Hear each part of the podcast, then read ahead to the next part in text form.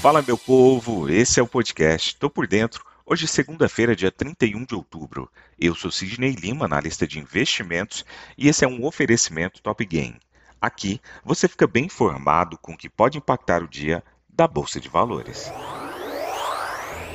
Nessa sexta-feira, tivemos a última sessão antes do segundo turno da eleição presidencial e a penúltima do mês.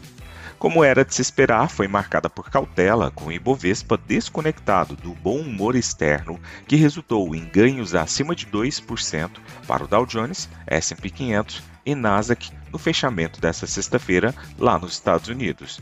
Por aqui, além da incerteza eleitoral que existia, o balanço trimestral da Vale, divulgado na quinta à noite, pressionou as ações da mineradora em uma queda de 4,88% neste encerramento da semana. No intervalo, o Ibovespa acabou acumulando uma perda de 4,49% após ganho de 7,01% na semana anterior. Nesta sexta-feira, o índice ficou bem perto de zerar as perdas do dia perto do encerramento, ao fechar em baixa de 0,09% a 114.539 pontos. No mês, o Ibovespa avança 4,09%, com ganhos no ano de 9,27%. O CEO da Vale, Eduardo Bartolomeu, afirmou nesta sexta-feira que o terceiro trimestre mudou as perspectivas da companhia. De acordo com ele, foi bem sólido com relação à produção, custo em linha, frete também. Enfim, foi um pouco frustrante em relação às questões contemporâneas, mas estamos indo bem nas variáveis que a gente controla, como o custo, de acordo com palavras dele. Hoje, o dia será bombardeado com notícias relacionadas à vitória de Lula neste segundo turno. Lula venceu a eleição presidencial do Brasil em um retorno tenso para o político de esquerda que há três anos atrás estava preso em uma cela por corrupção. Ele derrotou o atual presidente Jair Bolsonaro com 50,9% a 49,1% dos votos no segundo turno deste domingo, de acordo com a contagem oficial. O resultado sinaliza uma mudança de direção para a maior economia da América Latina após uma campanha acalorada que mostrou extrema polarização entre o eleitorado e marca a primeira vez que um presidente em exercício no Brasil perde uma candidatura à reeleição. Bolsonaro, de 67 anos, ainda não admitiu ou comentou os resultados. Lula disse a apoiadores que não recebeu o telefonema de Bolsonaro e o jornal o Globo disse que ele não está disponível nem mesmo para seus aliados mais próximos. A reação do presidente com certeza será observada de perto pelos investidores, já que ele questionou repetidamente as autoridades eleitorais durante a campanha, sugerindo que pode não reconhecer o resultado. Ainda assim, o presidente da Câmara, Arthur Lira, aliado de Bolsonaro, escreveu nas redes sociais que a vontade da maioria não deve ser contestada, enquanto o chefe do Senado, Rodrigo Pacheco, elogiou o sistema de votação eletrônica no país. Nos Estados Unidos, um rally robusto e amplo levou Wall Street a fechar em forte alta nesta sexta-feira, com dados econômicos encorajadores e balanços corporativos mais favoráveis, impulsionando o apetite por risco de investidores antes da tão esperada reunião de política monetária de dois dias do Federal Reserve nesta semana. Os principais índices dos Estados Unidos encerraram a sessão com alta de mais de 2%. O S&P 500 e o Nasdaq registraram seus segundos ganhos semanais consecutivos. O índice de Blue Chips Dow Jones marcou seu quarto avanço consecutivo de sexta a sexta-feira e seu maior ganho percentual semanal desde maio. Este foi um dos melhores meses até agora na história do Dow Jones, sugerindo que o mercado em baixa provavelmente acabou. Grandes movimentos mensais, historicamente, acontecem no final dos mercados de baixa. Palavras de grandes analistas entrevistados pela Reuters. Os balanços sólidos da Chevron e ExxonMobil e outras empresas de fora do grupo de papéis de tecnologia e de nomes de mega capitalização ligadas ao setor melhoraram as estimativas de ganhos agregados para o trimestre. Na frente econômica, os departamentos de comércio e trabalho dos Estados Unidos divulgaram dados que mostraram ganhos robustos do consumidor e redução do crescimento salarial, respectivamente.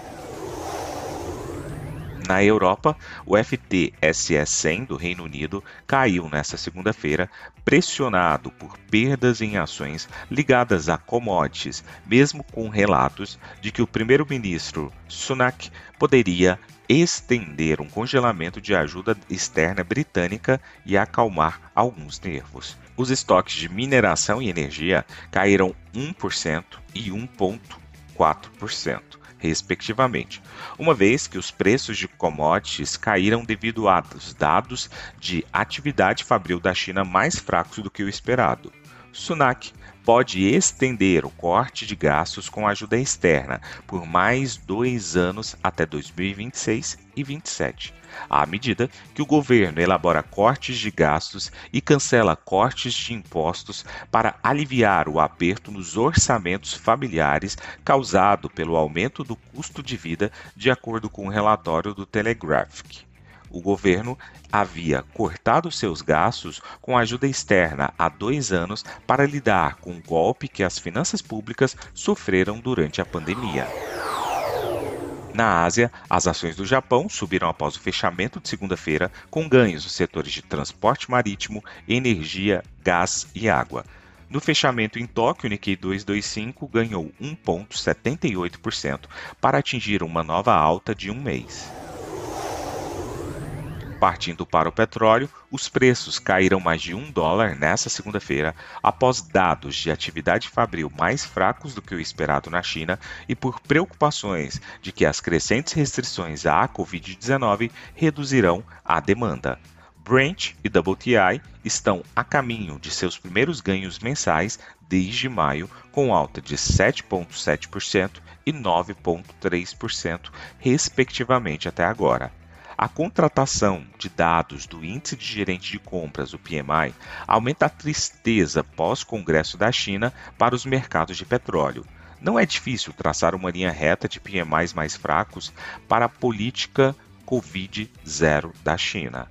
Enquanto o Covid-0 permanecer entrincheirando, continuará a frustrar os touros do petróleo.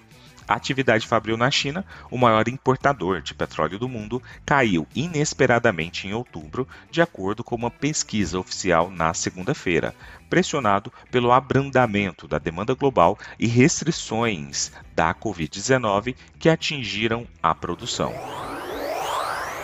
Na agenda econômica de hoje, às 7 horas da manhã, tivemos divulgação de dados relacionados à inflação ao consumidor lá na zona do euro, que no geral veio em linha. Também tivemos divulgação por lá de dados relacionados ao PIB trimestral, que veio suavemente abaixo da expectativa do mercado.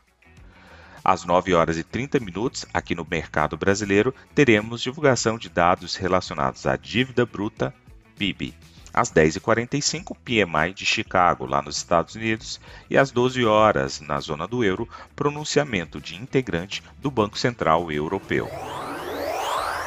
Partindo para as cotações, agora que são 7 horas e 44 minutos do dia 31 de outubro de 2022, trio norte-americano com movimento de queda. Dow Jones a 0,48% de queda, S&P 500 caindo 0,59% e Nasdaq Bolsa da Tecnologia com uma queda de 0,76%. A Alemanha, através do índice DAX, sinaliza um suave movimento de alta de 0,11%. O índice VIX, principal sinalizador de medo do mercado norte-americano, sobe agora 1,48%.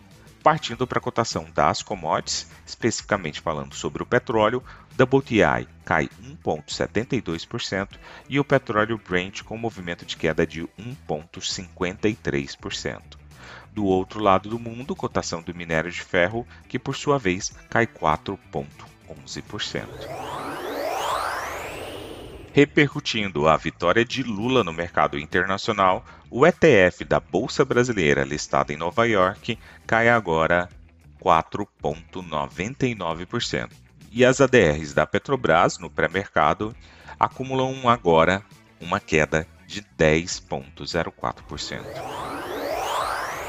Vou ficando por aqui. Não esqueça de nos seguir nas redes sociais da Top Game e nos acompanhar durante esse dia tão importante hoje ao longo do pregão. Valeu, tchau, fui!